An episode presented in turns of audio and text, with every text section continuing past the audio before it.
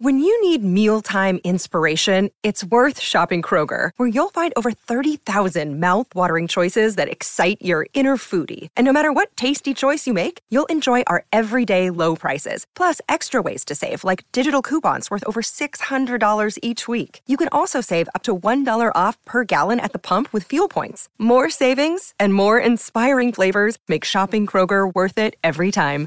Kroger, fresh for everyone. Fuel restrictions apply. Just a reminder that Big Mood, Little Mood with Daniel M. Lavery happens twice a week. Slate Plus members get an additional mini episode or Little Big Mood every Friday. Sign up now to listen at slate.com slash mood.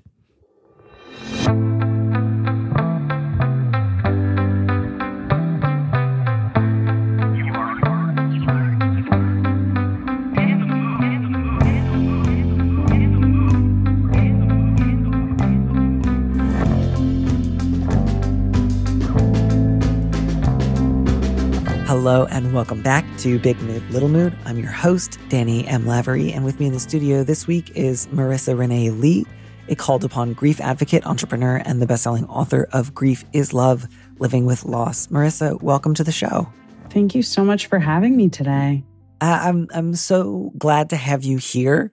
Uh, I, I didn't necessarily go uh, seeking out grief related questions because that is almost always at least in the background of a lot of the questions that I get asked. But I do I do think that a lot of our questions today are going to be very much in your sort of wheelhouse. So I hope that that is not a problem for you and that you feel prepared to talk about grief again. I've got you covered. So thank you. Fantastic. And if we ever need like a, a brief pause, we can stop and ask for, I don't know, 10 ideas about joy quickly, just as a sort of palate cleanser. Yes. But, uh, you know, grief is the business of life. So, all right. So, the subject of our first letter is sort of orphan. I'm a non binary person in my mid 30s. And a few years back, my mother finally got divorced. My father actually divorced her, but still, uh, from my awful narcissistic father. I've cut contact with him, and that's great. But my problem is my mother. My father was verbally and emotionally abusive to all of us, and my mom enabled him big time in order to keep the peace. My dad would regularly scream at me for infractions like leaving a cabinet door open. And every time my mom would later come into my room and press me to apologize to him so he wouldn't get mad at her. Their divorce and my subsequent therapy helped me to realize how toxic he was, and I feel so liberated. The problem is that my mom is lonely and wants us to be besties now, but I don't trust her. I've tried bringing up my childhood, but she either dismisses me and minimizes my feelings, says she has no memory of it, or dissolves into tears and leaves. She's a sweet woman who had a horrific childhood of her own, followed by a slightly less bad marriage that she idealized as a result. I love her, and I honestly think she's doing the best she can, but it's become clear to me over the past few years that her best is very limited. I've pushed her hard to go to therapy in the past, but she won't go consistently and just says that it's a waste of time and money. Because of this, I've resigned myself to a more limited relationship with her, but we just go through cycles where she pushes for more, I draw firm boundaries, then she pulls back for a few months before pushing again. I guess my question is Is there anything else I can do here? Hmm. This one, you know, obviously like difficult, sad, painful. I, I, I think it just makes a lot of sense to me that the letter writer only after they ended their relationship with their father that the difficulties they were having with their mother really kind of came to the forefront because now she's the only one on the field. And so previously, by comparison, it was like, she's great. She's acing the tests. She's clearing the bar every time. She's not him. She's getting an A and not being dad. Mm-hmm. Uh, and now that, you know, now that she's not being graded on a curve, um, it's just sort of like, well, actually, this really sucks. This is really painful. I don't know. Do I keep going through this cycle or do I just call it quits? And so I, I, realize we're not being asked to be the full final arbiters of whether or not this letter writer ever talks to their mother again. So I just want to relieve that burden from us in case you were worried. Like, we've got to make the call. Either you never talk to her again or you do forever. Um, but I, I guess just sort of as this letter writer considers what relating to their mother potentially at a distance or potentially at a great distance might look like, what would you hope that the letter writer bears in mind? What do you think would be the most useful as they consider their options? Yeah. So, first of all, I just, I, I really hope that by having this conversation today, we are able to help this letter writer feel seen. Um, because I know that this is clearly a deeply complex situation that I could feel as you were reading their words is tormenting them a bit. And I just, I just want to start by saying I'm sorry for that. And oftentimes people think that, you know, because I am someone who lost a parent, that I don't have space for people to have complicated relationships with their parents, when in fact, I actually hold a lot of space for that because at the core, like there is grief there. Mm-hmm. And I'm also sorry for that. And so I would say, you know, first of all, you are you are doing the right things. And I just want to offer you that word of encouragement. And then I would consider keeping a few things in mind. First of all, when people show you who they are, believe them. And I know that that can be really hard, particularly with a parent where, you know, we're often hoping for things that we don't get in return and and that hurts and and it's it's very fraught. But i think i think it's important to continue to do as you've done which is acknowledge and recognize the facts of the situation even if they aren't the facts as you would like them to be. The other thing that i will say and i've shared this with a few friends who either have challenging relationships with parents or in some cases have even become estranged from parents people love us, but oftentimes a lot of people, because of things that they've been through, things that have happened to them, et cetera, they are not able to love us in the ways that we need and deserve to be loved. And I felt that as well as, you know, I was listening to this letter. And I think, I think holding compassion for yourself first and foremost in this situation is really important. And if if you know that your mother has this very particular pattern of behavior that is hurtful and harmful to you and your mental and emotional well-being i think you have to continue to be firm and intentional about boundaries. And if you want to continue to have a relationship with her you really got to hold those boundaries because I feel like anytime she comes up against them, you know, it's it's going to be more pain for you and going to make it hard for you to continue to be in some form of relationship with her.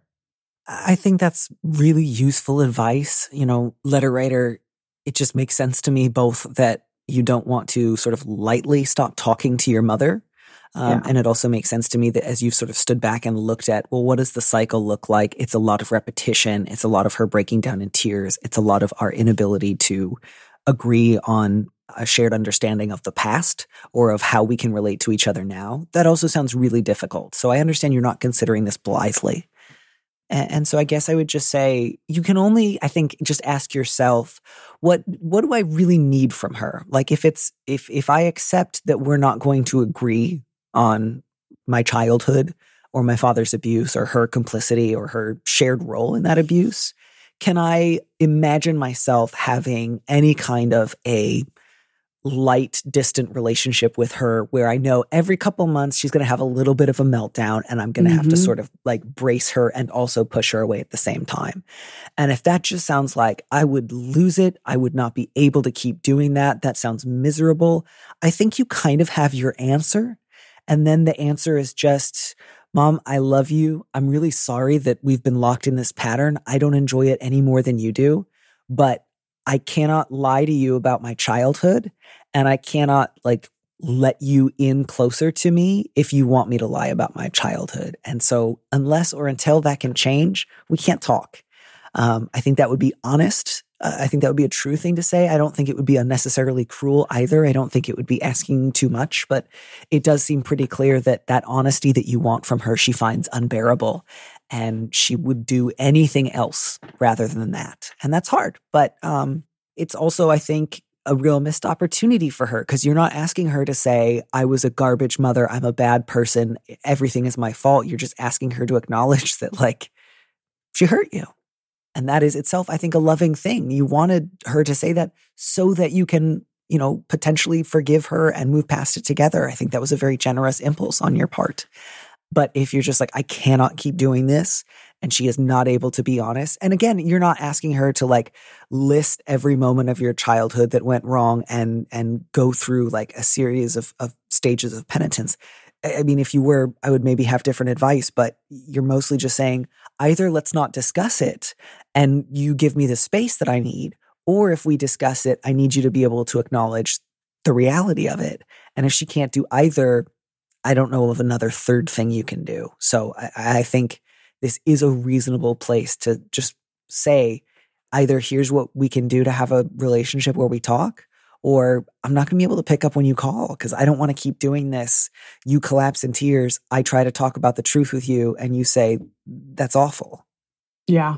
Yeah. I also want to add life is long. And just because she's not able to acknowledge and respect your needs right now, that doesn't mean that she won't ever be able to. You know, you ne- you never know. Mm-hmm. And so if if you're not ready to close the door completely, you can say, I cannot continue with this cycle.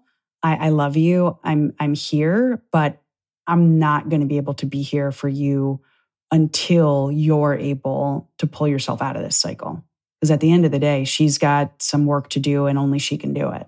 Yeah. Now, if you do have like enough external support, if your own therapy is going well, you have other people in your life, and if you feel like, no, I don't love this, but like I could deal with every couple of months her kind of pushing to be closer yeah. and my pushing her back. I could do that. By all means, that's understandable and okay. It's okay to have a relationship with a parent that is like imperfect uh, and yeah. that rests a lot on we're not going to talk about my childhood that much. Um, if that sounds okay or possible to you, by all means, do it. My sort of last thought here is one last sort of potential way of framing it or or request that you could make is is just this, which is I don't insist that we talk about the past. And when we do, or if I do, I don't insist that you see things from my perspective. What I need from you is this I need you to not tell me you don't remember it because I'm not telling you what I think you remember. I'm telling you what I remember. Mm. Uh, and I mm. need you not to tell me that I'm wrong or how I ought to feel. So if you will hear me out as I describe how I felt and how I experienced something, and then I'm not asking you to agree. I'm not asking you to say that you remember it too. I'm not asking you to say this is proof that you're a bad parent. I would just like you to say, thank you for sharing that with me. I'm sorry that sounds hard. That's all. No more than that and no less than that. Just acknowledging that I shared something with you. If does that sound possible? Because if it's possible, I would love to do that. I think um, you know, again, my guess is her first reaction to that is not going to be amazing, but it would at least make it clear that you're not asking her to put on a hair shirt or accept the like like wear a sign that says like I ruined your childhood. You just want her to hear you without rejecting what you're telling her. And I wonder if you could frame it in that way if she said, I think I could potentially do that. And maybe in that setting, it might be more helpful to say, I'd like to have this conversation with a family therapist with us. I don't care if you never want to go to individual therapy, but I would like to be able to have these conversations in a way that's mediated just because historically you and I have not had a great success having these conversations by ourselves. Again, you don't have to, or if you bring it up and she just falls apart, you kind of got your answer, but that might be one thing worth trying because it just, I feel like if somebody said to me, all I'm asking is for you to hear me out and not immediately like reject what I've said, that might wake me up to think like, okay, that's not that bad or that's not the thing I was afraid of. Maybe I can do that. It might be a little Pollyanna ish, but you don't have a lot to lose. I like that.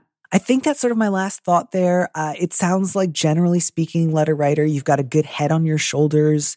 Uh, it seems like you've tried to have reasonable expectations of your mom. It's not like you're hounding her, asking her constantly to answer for the past. So I'm not worried that you've been too hard or, or too judgmental and just good luck. I, I really hope that whatever her answer is, that you're able to find a lot of peace because that sort of like soft power that comes in after like getting yelled at for leaving a door open can be really damaging and painful.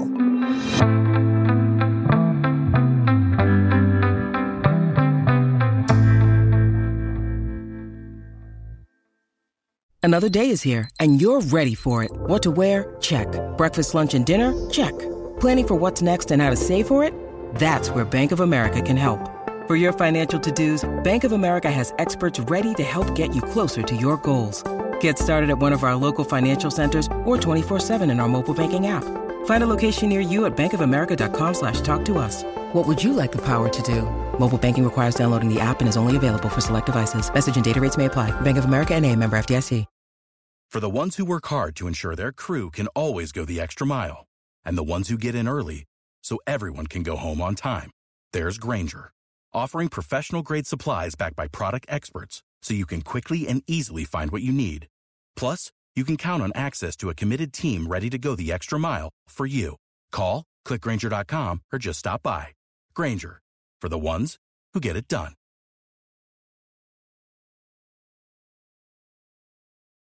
Well, I hope very much that we can help our next letter writer take care of themselves and, and like their relationships. I, I feel like there's elements of grief coming up in here, as well as elements of some avoidance, not necessarily unusual amounts of avoidance, certainly relatable amounts of avoidance. But I, I think the thing that I noticed the most, because this really feels like a post mortem of a mostly over friendship, is I, I would like to be able to offer the letter writer some suggestions, both for figuring out what to say to her friend, even if it means that the friendship is mostly over. I think we can maybe hope for a better friend breakup. Like, I, I think sometimes we forget or think like a friendship that's ended is is a friendship that's ended but like they can end spectacularly or they can end at least with like some appreciation and respect for each other and one is certainly better than the other but i would love to be able to help this letter writer figure out ways to avoid repeating this pattern in future friendships if that sounds reasonable to you i don't know if that strikes you as the Yeah. the, the right Yeah. exact way No, that sounds perfect. so I tried to cut this one down. It is quite long, uh, which is not always bad. I think when you're looking at a friendship that you're just about done with, like reviewing the whole thing makes a lot of sense. But the subject is sour over sandwiches. My friend Maxine really let me down around my wedding almost a year ago, and I want to figure out what I want our friendship to look like moving forward. We've long had some core differences and occasional tension, but I'm seriously considering whether our friendship is sustainable. When Maxine is excited about something, she's all in. When her enthusiasm drops, she usually moves on. It makes me feel like I have to compete to maintain her attention. We both moved to the same small country after college, although we're about a half hour's journey by rail from each other. I'm always the one to reach out.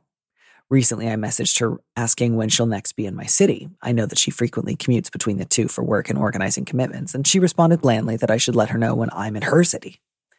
I've been resenting Maxine for how she behaved in the lead up to my wedding last year. When I'd asked Maxine if she would be with me all day during the pre wedding preparations, I didn't have bridesmaids. She responded enthusiastically and said she was just hoping I would ask. I felt relieved to hear this, as requests like this feel difficult and vulnerable for me. She'd also been enthusiastic about planning my bachelorette party, but then skipped half of it and invited a close friend of hers whom I had never met. She and another friend from college, Rachel, who flew in from the States, were both told when to arrive and what I needed from them. Maxine was characteristically enthusiastic and began describing additional treats that she was going to bring unasked. But then they both arrived way later than we agreed on, with no notice or apology and without any of the promised goodies. Then they mostly focused on helping the photographer and deemed themselves editorial directors. That wouldn't have bothered me as much, except it came at the request of the few basics that I had explicitly requested. My sister in law had to step in to make sure those things got done. For the wedding, my husband's family flew in their longtime housekeeper, Louisa. She's truly a member of the family and was there as a guest, and decidedly not as the help. I only found this out after the wedding, but apparently Maxine had rudely ordered Louisa to make the sandwiches that she had promised me she would bring. While I know Louisa doesn't hold this against me, I feel nauseous at the notion of her being treated this way. It feels hard to consider us friends as usual without acknowledging and working through the ways that she let me down. Is this worth opening up with her? And if so, how should I go about it? What boundaries or red lines should I set? Is it not worth it? Should I just let go of our friendship ever being different? Am I overreacting? Oh, I have a lot of thoughts and feelings about this one, and I feel a little bit bad about them. Mm-hmm. I just, I'll be honest, this person just like doesn't sound like a very good friend to me. I'm just, I'm just going to be totally The letter writer or honest. Maxine? Sorry, Maxine, the letter see. writer. I like my heart breaks her, especially the comment she made about how it's like hard for her to be vulnerable in this way and like asking people of things. And it brought me back to my own experiences, you know, like not having a mom around when I was planning my wedding and like wanting, you know, wishing above all else that like she could have been there to help me and guide me. And then having to make asks of other people in my life in her absence you know and like how hard that was for i mean even just talking about it right now my palms are starting to sweat. Um mm-hmm. and so i really really really feel for the letter writer. I would my big suggestion is is this honestly. I want you to know that this is not this is not something that you have to just accept in terms of friendship. Like it, it sounds like this was a pretty close relationship. And the things that you asked for around your wedding, while they're not all in this letter, like it sounds like it was probably a couple of reasonable requests, like even just in terms of, you know, when you wanted people to show up and like when you were expecting them to be there. And I think, I think you have every right to have these kinds of expectations from a close, good friend. Like I, I just, I want to validate what you've asked for. And then I also want to say, depending on what this relationship was like previously, because we, we don't have a ton of context on the history of the relationship.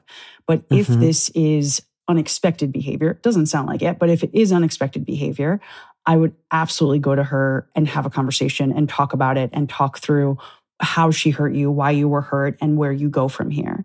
If this is more, this is just how she is. And for me, this situation, particularly the piece about the sandwiches at the end, was like the straw that broke the camel's back. It may not be worth you having a conversation here. So it's really like you like you need to be honest with yourself about where this relationship was before this and who this person is. Because frankly if if this is if this is just who she is you know gets excited makes commitments doesn't follow through doesn't actually show up and clearly there is some values misalignment in terms of how she treated this woman louisa it might you might be better served from just walking away and protecting your peace and your feelings if you feel like oh no this this is somebody who has been there for me who has shown me in the past how much they love and care for and support me and this this is not the norm then i would have a conversation. But otherwise i would honestly probably walk away from this relationship because you deserve better. Yeah i think if anything i look at this and i i see so many moments where i'm surprised the letter writer didn't say anything that I, yeah. I, I almost do want to encourage her to consider having a conversation, if only because I think it would be good practice. And so, you know, uh, letter writer, you certainly don't have to. I think, especially the stuff about Louisa. Um, I don't know who told you. Presumably, it was somebody who saw it happen. I mean, I do, I suppose, want to like leave room for the possibility that there was a misunderstanding, but I, I don't want to leave much room for that possibility. I guess I would just be curious, like, who told you that? When did they tell you it? What were their sort of reasons for saying it? If they mm. saw it mm. happen, why didn't they intervene in the moment? I guess that would really be my question. Like, if I were at a friend's wedding and I saw somebody like rudely order a, a guest to start making sandwiches because they had worked as a housekeeper as like a day job, I I, I don't know. I, I like to think at the very least I would try to talk to the the couple and be like, "Hey, this is weird. Do you want me to stop this?" Like, I, I'm just really curious, like who saw it and objected to it, but apparently didn't stop it. I, I just I'm curious there. But assuming that that is exactly what happened, that's awful. So, letter writer, I, I can really appreciate you know, the sort of separate question of like, okay, Maxine has a history of over promising and under delivering. She can be enthusiastic, but intermittent. Um, that you know that's an understandable fault. I can understand why you wouldn't always want to bring that up with a friend. Um, those objections make sense to me. I don't think anything here seems really unreasonable on your end. But what I do want to encourage you to sort of reconsider as you look back over the past is to think were there earlier opportunities to have like a difficult but not impossible conversation? Not like, let me call you forth on the mat and read you the riot act and tell you why you're bad. Just like, did I miss an opportunity to have like a slightly difficult conversation with a friend before it got to the point where I started to feel like I don't even like you. So, you know, you see that she was enthusiastic about planning my bachelorette party, but then she skipped it and invited someone else. That sounds difficult. That sounds a little confusing. I just noticed that she wasn't one of your bridesmaids. You didn't ask her to be a bridesmaid. Um, but after she did something kind of weird with your bachelorette party, your next move was not to say anything to her about it, but to ask her to show up early on your wedding day and do you a bunch of favors. And again, none of that's evil or weird, but um, it, it feels a little bit like a missed opportunity and setting yourself up for further disappointment. And, and I kind of wonder if part of what might have been going on was you felt a little hurt and disappointed. You were too embarrassed to bring it up but you sort of were hoping, uh, like on an unconscious level, maybe if I ask her to do something else and she disappoints me again, I'll have a better reason and I'll be able to be angry. Maybe that's too far. Letter writer, if you hear that and you're listening and you think, I just really don't believe that's what I was doing. I, I think this was just totally, I didn't realize. Feel free to let it go. But like, I wonder if you were kind of at that point looking for a bigger sin on her part so you could just be mad and be done rather than have a difficult, slightly awkward conversation where you felt vulnerable. Because I think when we are so afraid of looking vulnerable with a friend, sometimes we will engineer situations where instead we can just be self righteously angry. Again, maybe that's not true of you. This might be wild speculation, so I'll stop the speculation there. But I do think if somebody lets you down, it is a mistake to then ask them for another favor. And it is instead more appropriate to say, Hey, what happened at my bachelorette party? You seemed so excited, but then you brought a stranger and you left early. Did I miss something? I, I think that's like a can you imagine saying that to a friend, right? Is like, is that like maximally confrontational? Is that like a crazy thing to say, do you think? Or I don't think it's crazy at all. I do think it's crazy to just bring a random person to somebody else's bachelor or bachelorette party. Yeah, there was a little more background detail. I don't. Uh, I I tried to edit it down. It, I agree, it was wacky, but I, I, just don't know why you wouldn't just name it. Like I don't know yeah. why you would just say nothing. I think that was a mistake on the letter writer's part. Again, not on the same level, but like I think you. It's a little bit of like your friend brought some difficult issues to bear in this situation but then you also kind of hit yourself a few times. And I think if you hadn't hit yourself, you wouldn't have hurt quite so much. So just in the future, if you are asking somebody for favors and they really fall down on the job and they do something really strange and baffling, I encourage you to bring it up the next time you see them. And you can say it kindly, you can say it with affection. You don't have to say, listen up, you piece of shit. I noticed that you left at 10 and I hate you, but you can just say, what happened? I'm confused and hurt. Um, and if the idea of saying that to a friend sounds impossible, then I encourage you to like figure out ways to make that seem possible. And so just, you know, again, like they showed up late. I, I, I wonder if you had would have felt better if you just said like, "Hey guys, why are you late? Where's everything you promised? Is everything okay?"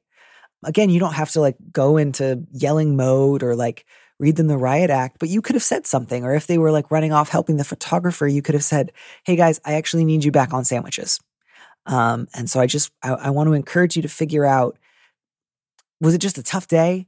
Could I ever imagine myself saying that to a friend in the future? Are there other situations where I want to practice like naming a limit or asking for something or reminding someone of a promise they have offered me so that I can get better at this in the future? Again, none of this is to say you brought this all in your own head. This is all your fault or or you're totally avoidant. Just like you could have said something in the moment that I think would have gone a long way towards making yourself feel better. And if I were to guess, you felt already kind of chagrined that they were running off and doing other stuff. And it felt like if I have to ask for it, it doesn't really count. And as somebody who is like president of the I won't ask for it because if I have to ask for it, it doesn't count club, that club sucks. Ask for stuff. I love that.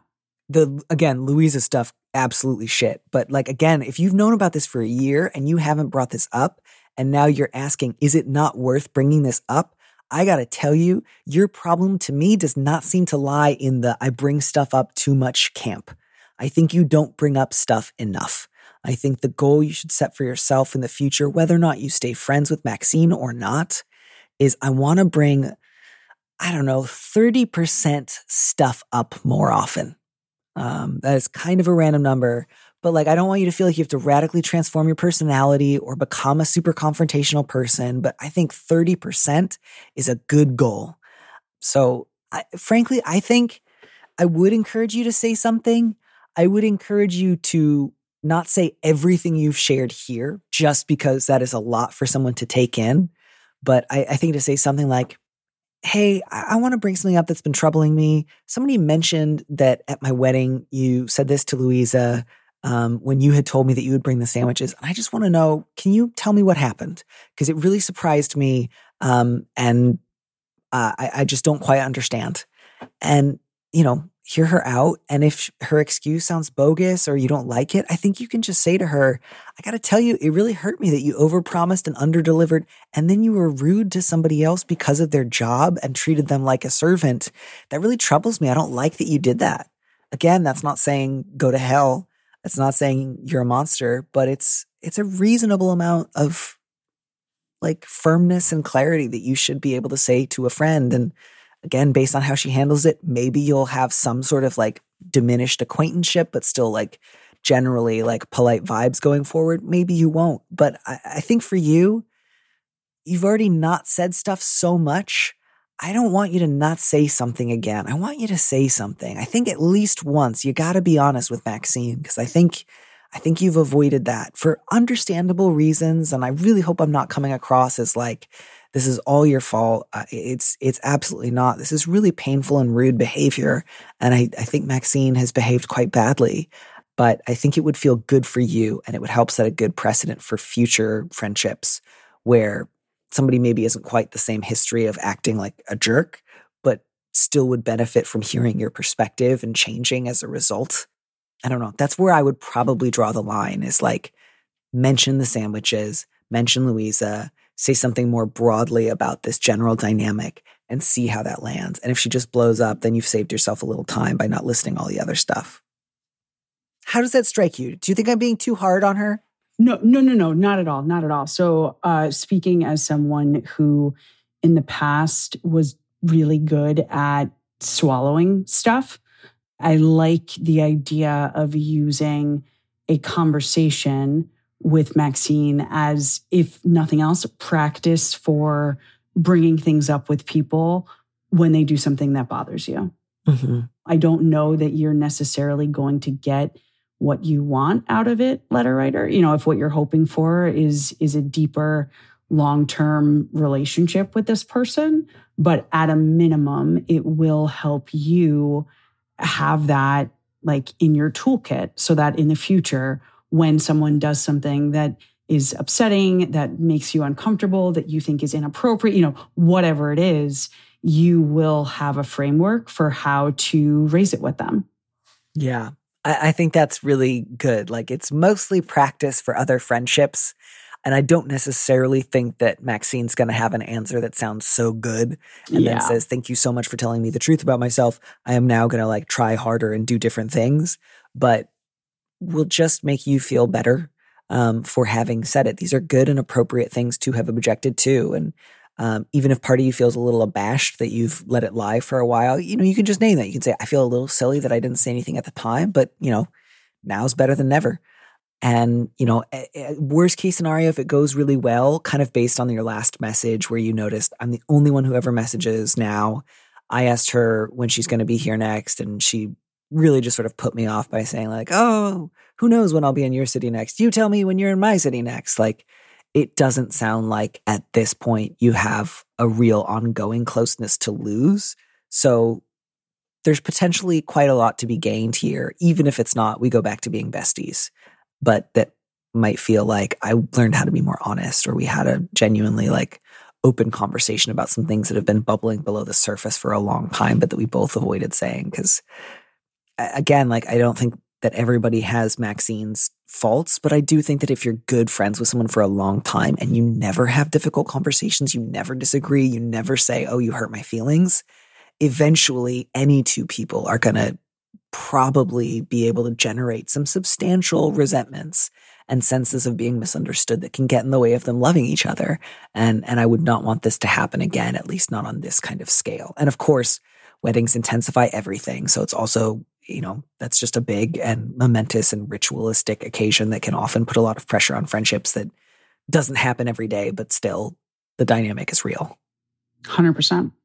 But yeah, it's tough. I can also just really relate to like, God, it's my wedding day and my friend is kind of like neglecting me. I feel really embarrassed. And like, uh, you know, I've been like left behind on the school ground or the playground at school. And if I ask her to come take care of me, I'll feel even less Even loved. worse. Yeah. So I, I really don't want to be like, why didn't you just say something? You know, that confidence you feel when you're like sort of bridesmaids wander off and like you feel like they didn't actually want to hang out with you. And that just makes you really confident. I just I I I feel so much for this letter writer because you know again for me like my wedding and wedding planning like all of that was really vulnerable for me and like I I would have a really hard time if one of my people hadn't shown up for me on that day. Yeah. And so I just, I, I, really hope that this conversation and our suggestions at least allow her to feel seen and heard and validated because that sucks. It really does. Yeah. And especially the stuff about Louise that is just. Yeah. That's just, Yo. that's, that's lame. Like, And it's sandwiches. Like, yeah. it's sandwiches.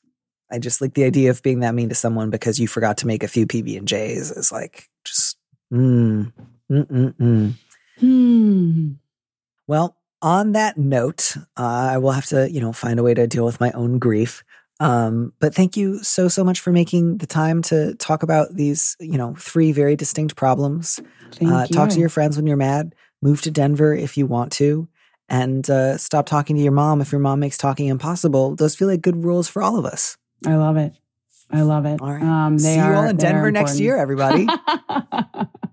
Fantastic. Let's go. I'll, I'll figure out the tortilla place. Thank you so, so much. Uh, and have a fabulous rest of your day. Wonderful. Thank you for having me.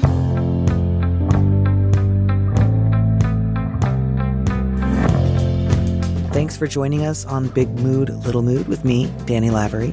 Our producer is Phil Surkis, who also composed our theme music. Don't miss an episode of the show.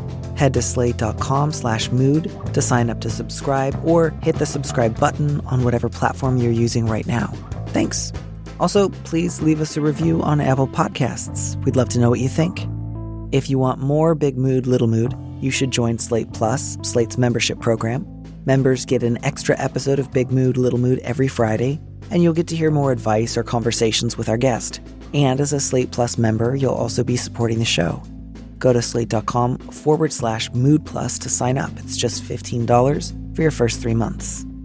If you'd like me to read your letter on the show, maybe you need a little advice, maybe you need some big advice, head to slate.com slash mood to find our big mood, little mood listener question form, or find a link in the description on the platform you're using right now. Thanks for listening.